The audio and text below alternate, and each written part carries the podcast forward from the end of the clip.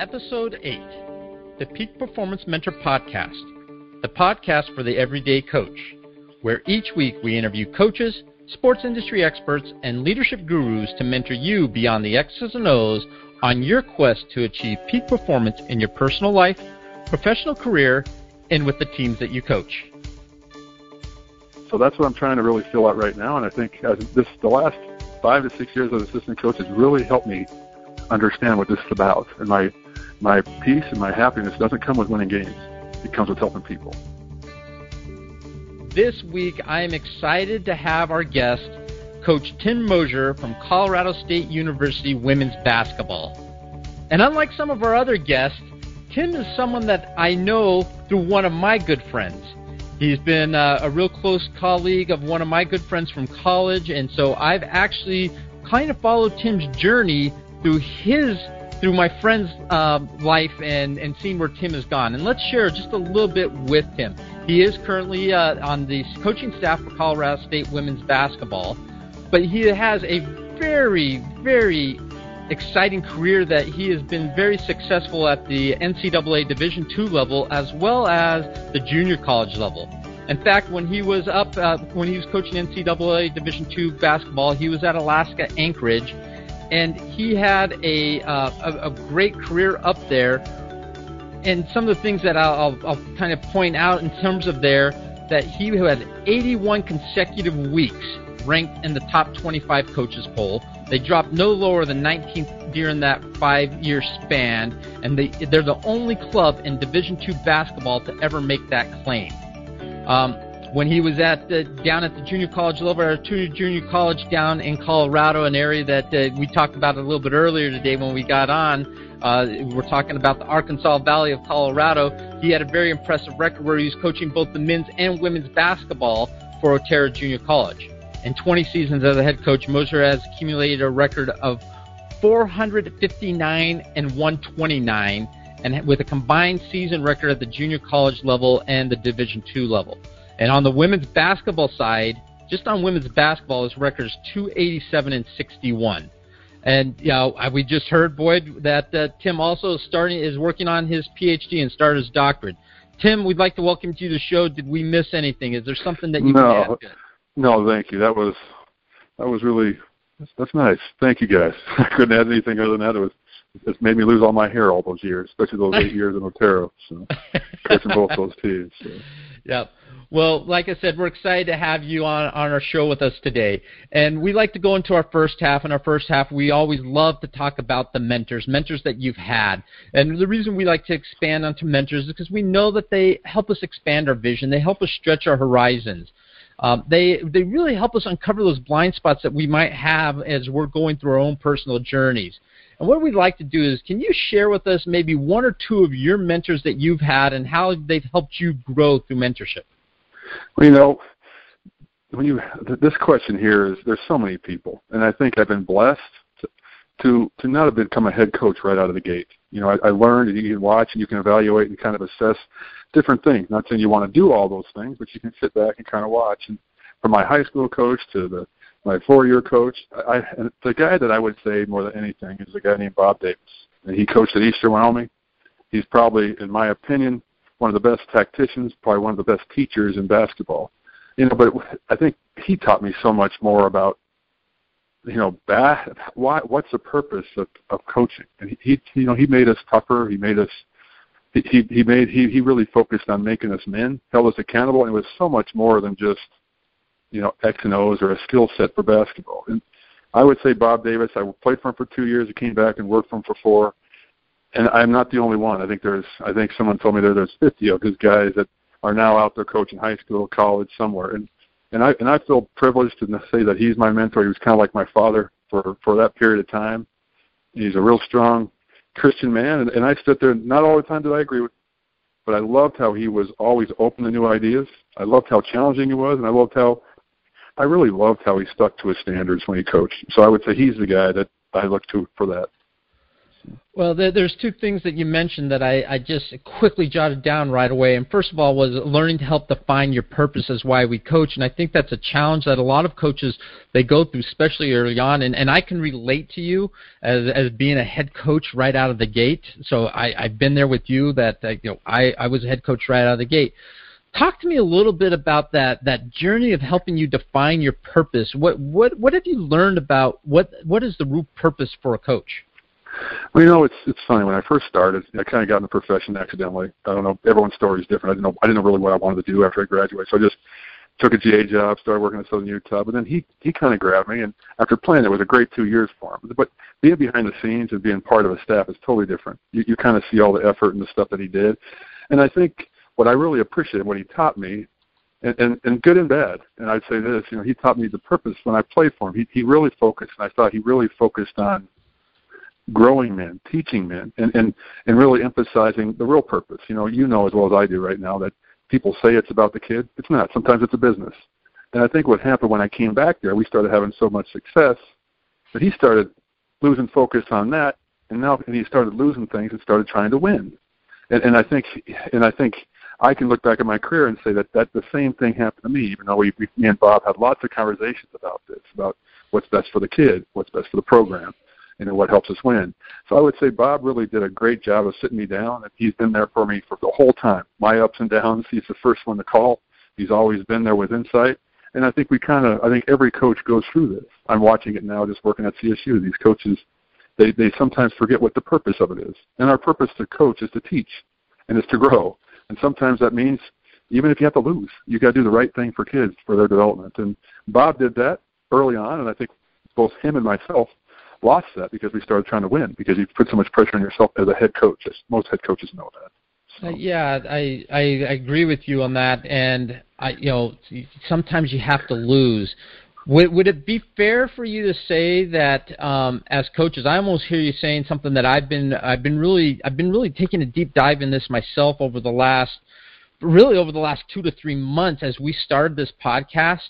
I've really been taking a, a really deep dive into this, and, and I really came up with a statement that it, it's really developing young men, young women that extends beyond the field, extends beyond the court. What is their success? What is their real potential beyond the playing field? Would you would you agree with that?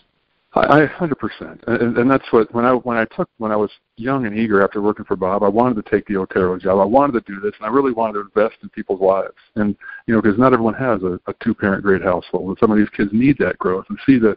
And I think through basketball, I know what I was taught when when you're at a certain age. Bob Bob maybe saved my life, and he taught me that the working hard and the the tough things that you need to go through, and the challenges and the adversity you need to fight, and then you know how to work together with the team and how to sacrifice. All those things carry over to your life. And I always took it, at least as a pride, at least parts of my career. And I, and I can't say I, I'm, I'm back there now, but for the most part, I would say I'm happy now that I, I can go back to where Bob started. And it's like our job is to make these men and women prepared for life because life's hard.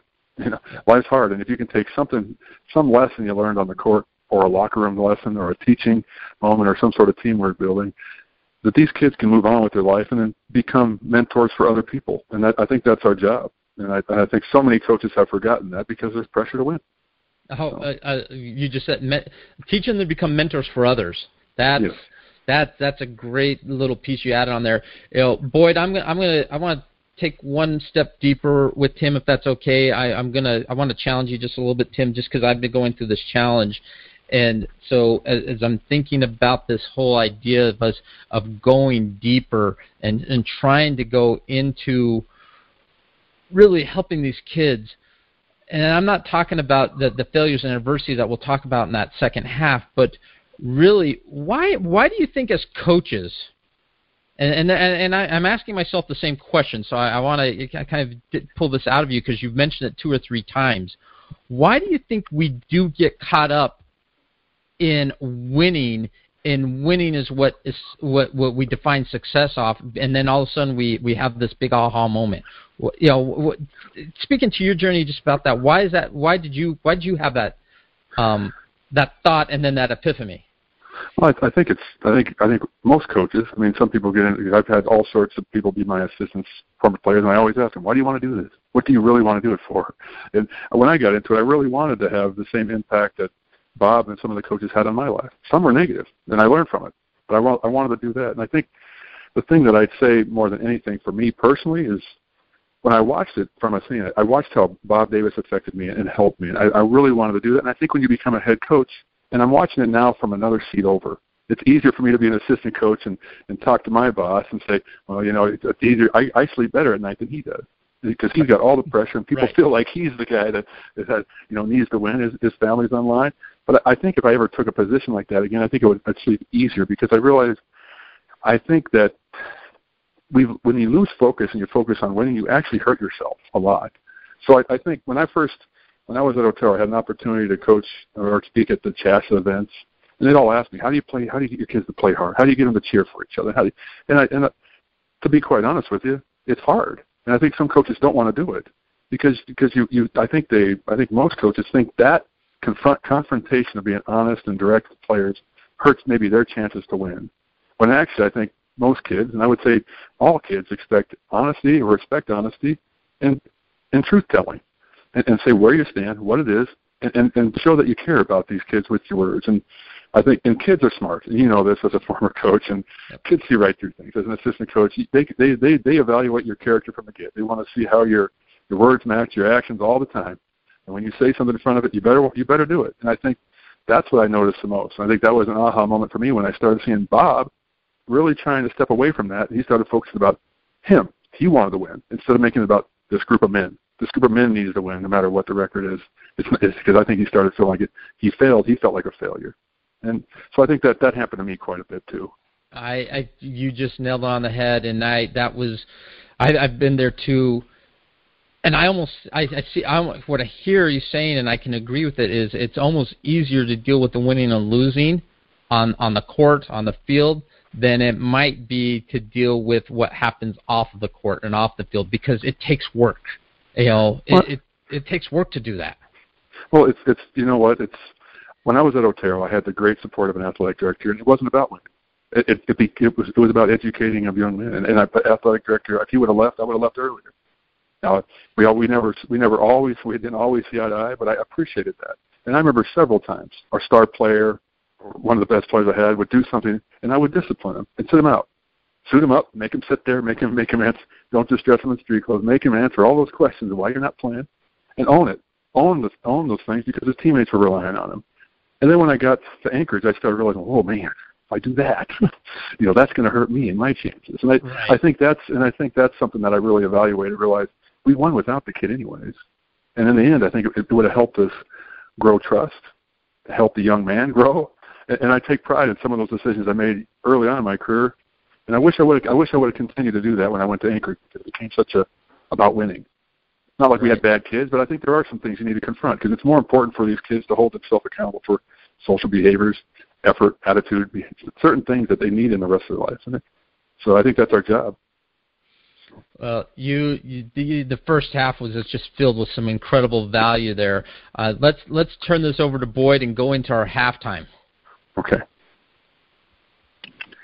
Tim, that was a great uh, first half, and uh, I have to agree with all that you and Christian have discussed. I've been over here on this end writing notes and uh, understanding that, uh, that, yeah, we do we do have to own it.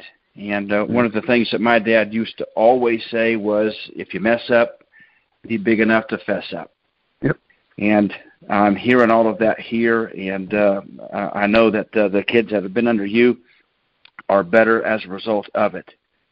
Our halftime, uh, what we want to do in our halftime, uh, Tim, is just talk about some things that uh, can improve our performance for the second half, whether it be the second half in the game, second half of life. Uh, we just want to know what some of your insights are to help our listeners on their journey and so I'm just going to wrap through the four questions here, and uh, we'll see how quick we can get uh, we can get through them. Number one is if you could recommend a book, what would it be and why?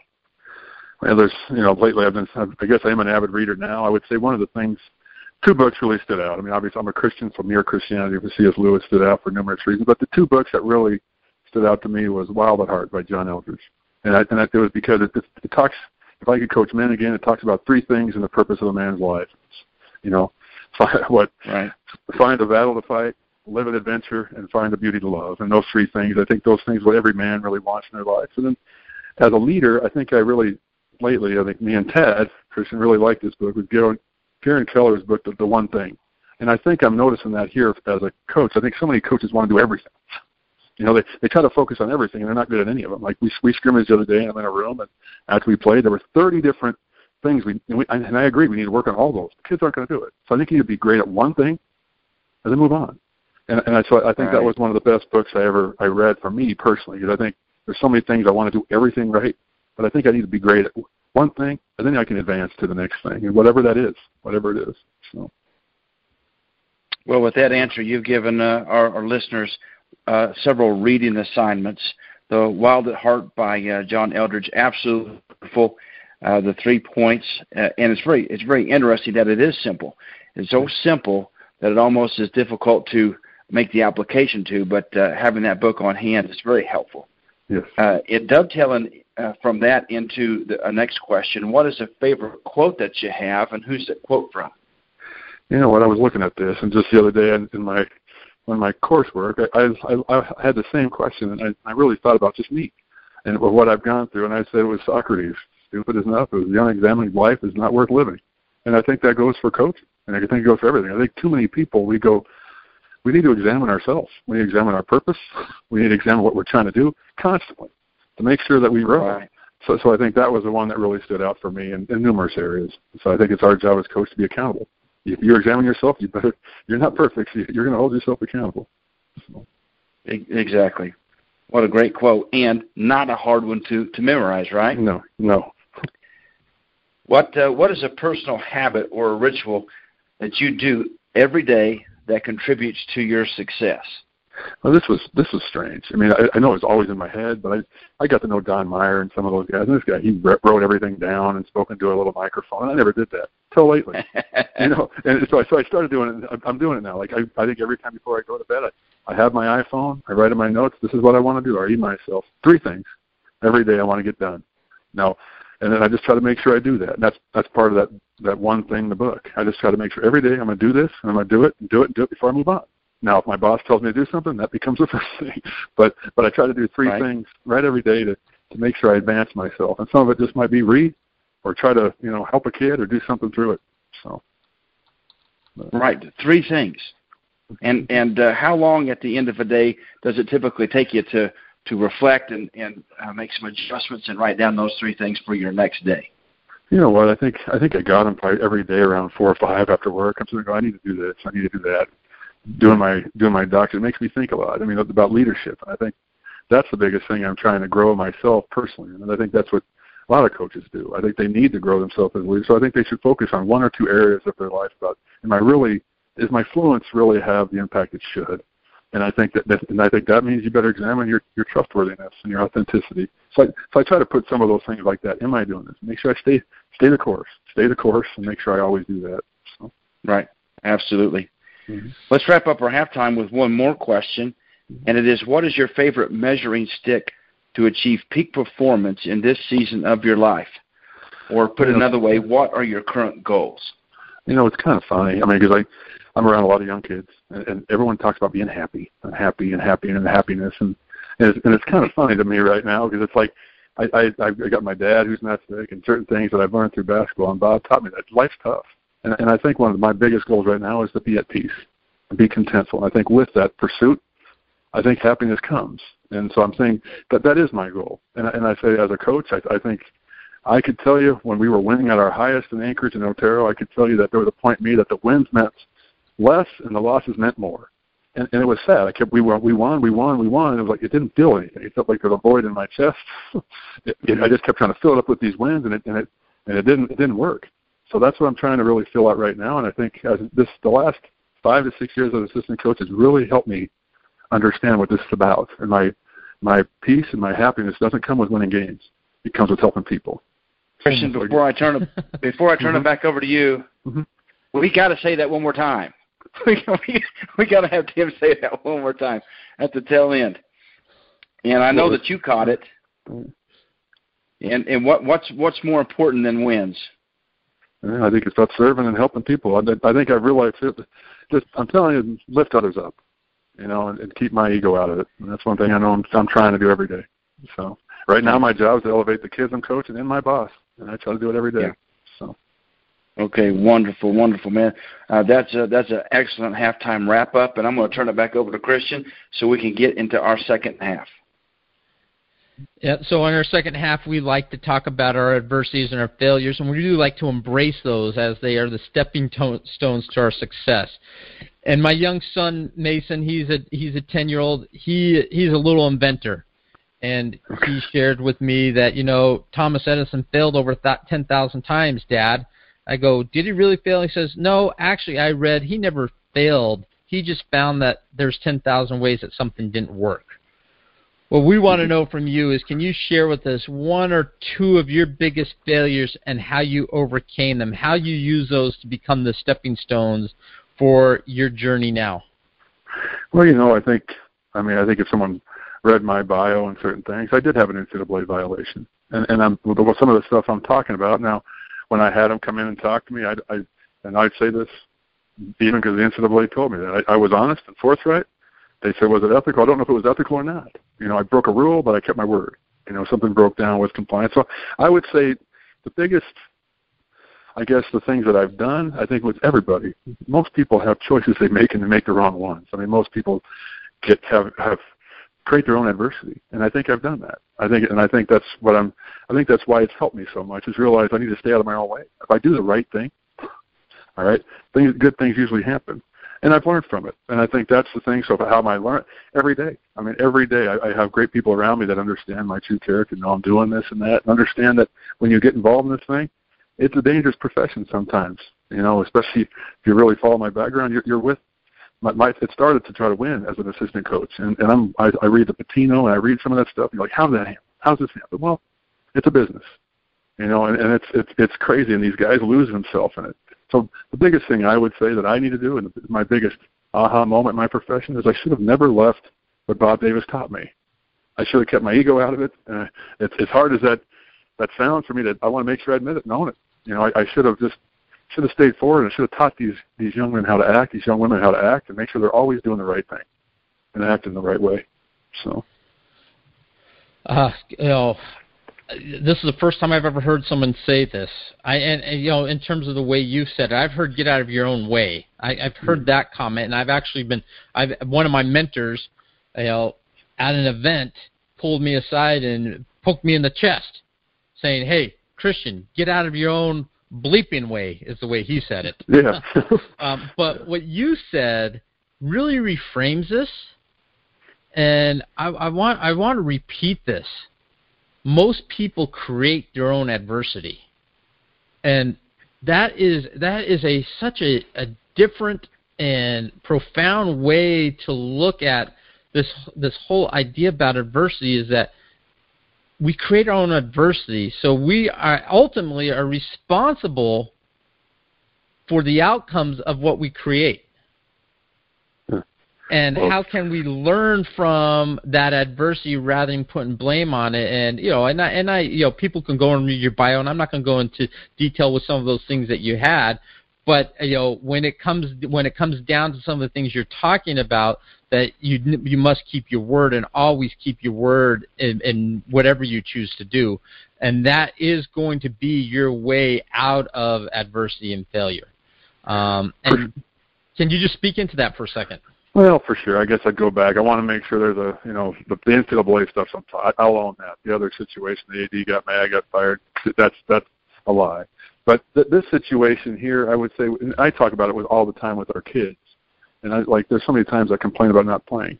They complain about not playing, and I and I always talk to them on the side. Like, well, don't do anything that gives them a reason to support their their decision not to play you. And they and they constantly do it. They quit working as hard. They become an empty uniform on the sideline, not all invested and then they complain, and they just complain, "I'm not playing." Well, did, did you really do everything? And then when I started thinking about when I the first time you try to get yourself when you it's hard to hold yourself accountable. It's it is hard sometimes in front of people, but I, watch it every day, and with our with with our staff. Sometimes we want to blame this and blame that, but as a coach, I felt like when I was at my best, when we lost, I wanted to figure out what I did, and not just go, "Well, those kids didn't do this, kids didn't do that." What could we have done as a staff to do this? And I think that's is I think that's the primary job of a coach is to first evaluate if they're if they're the ones in the way. And I heard Gino say that the other day. Sometimes we overcoach. Sometimes we overcoach. We overdo certain things. And but I think that the biggest thing I learned from Bob Davis is he kept things simple until he started complicating it. You know, he started, he tried to add everything. I watch Mike Dunlap right now, who's one of the best coaches I've known, but he, he's trying to add everything. And I, and I think that's instead of just keeping it simple when he was at Metro State when he was winning, he tries to get all the information and add it in there. And I think sometimes coaches create their own problems, and a lot of it is when they're re- with through the recruiting process right now more than anything. And that's what I'm trying to at, at my role. That's what I'm trying to do. I think you can I think you can limit a lot of your problems by being honest in the recruiting process, tell them what they're going to expect. And, and I can tell you one of the biggest reasons transfers at such a high rate right now is these coaches lie. They make broken promises left and right, and then they end up complaining about the kid they just got. You know, they just create their own adversity through the recruiting pro- process. So. Uh, I yeah. I think you could this I think it relates to basketball as well as it does soccer and you yeah. you said something that was pretty powerful. I'm going to you know as we as we wrap up the second half and and we talking about it and you talk about keeping simple. At the end of the day, basketball, soccer, you know, you know, football, uh, these sports they are the simplest games in the world. Yes. Get the ball in the other team's goal and keep it out of yours. It, yes. It's that simple, but we complicate it as coaches. Oh you know? yes. So um, I, I I think there's a reason why there's every every time I go into some of these rooms, most coaches want to be the smartest guy in the room, and it's in, instead of just realizing that's what I really appreciated about Bob when he was at his best is he just understood it was a simple game. It was a simple game. Yeah. So that's great. Hey Boyd, let's let's take this into the locker room now. Let's talk about the legacy, the legacy questions that that Tim could leave with our listeners.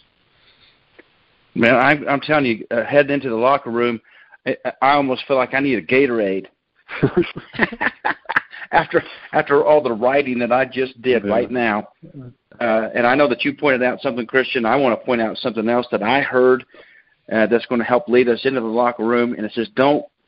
Tim said, "Don't become an empty jersey, uh, jersey or an empty uniform."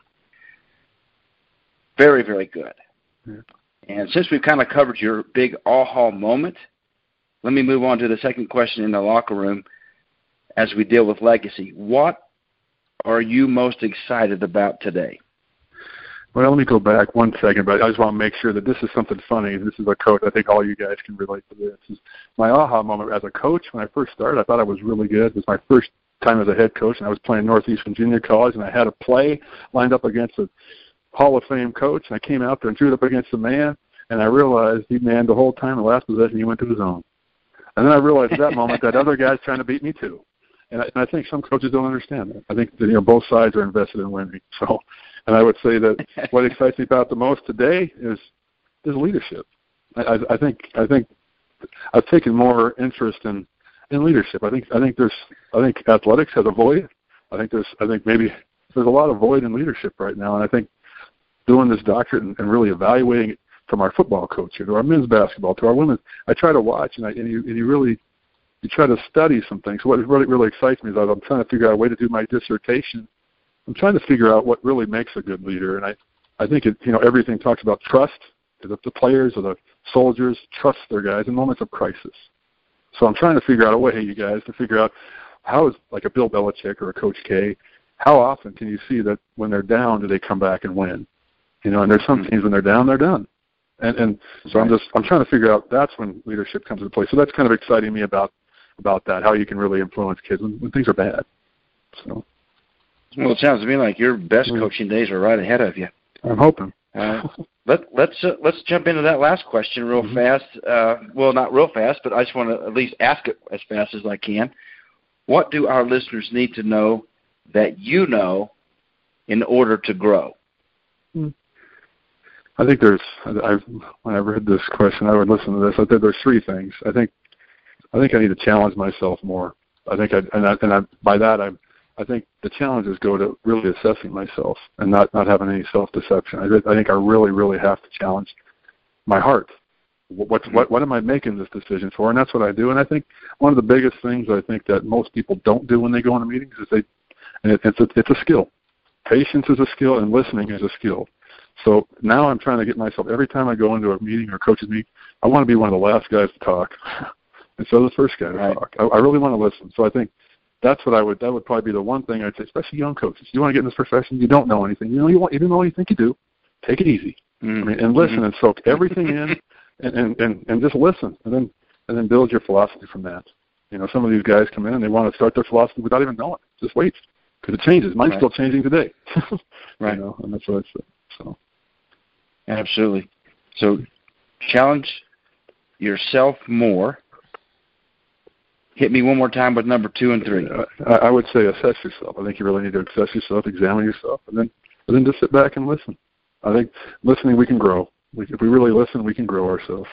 So, there's a lot of oh, I, every day I sit there and I'm telling you, my, my I'm I'm in a room. I'm a women's basketball stuff. There's there's six of us in a room, and there's everyone in that room can I, I can pick a nugget out of one of each one of them every day if I really listen.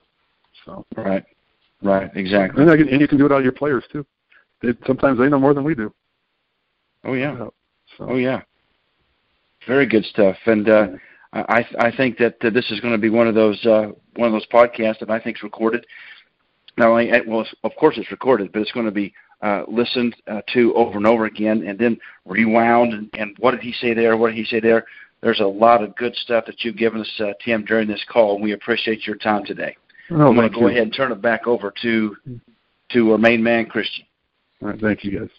Uh, Tim, just some great stuff, and I, you know, I, I'm excited to hear about where your journey is taking you.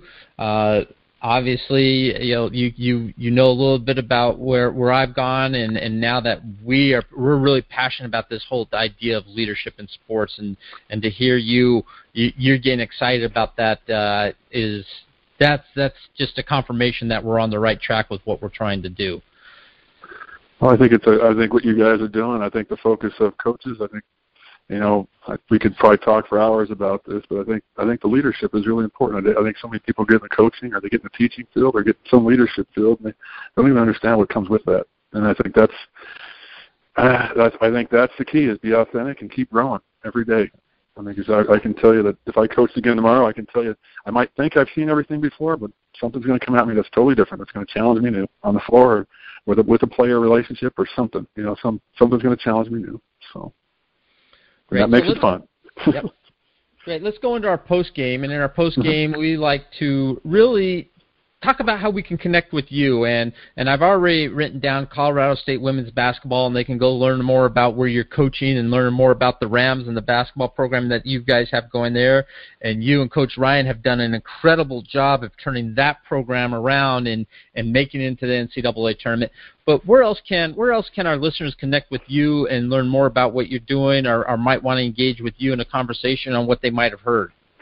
You know what I I, I, I told you prior that, that I hired this company named Brand Yourself. It's a, it's an interesting thing. So they, they they try to put three websites up for you, and, and he asked me to do that, and I changed it. I didn't really want it about me, so I did one was timmoser.org, and it was it was I just wanted former players to get on there and celebrate what they've done in their lives.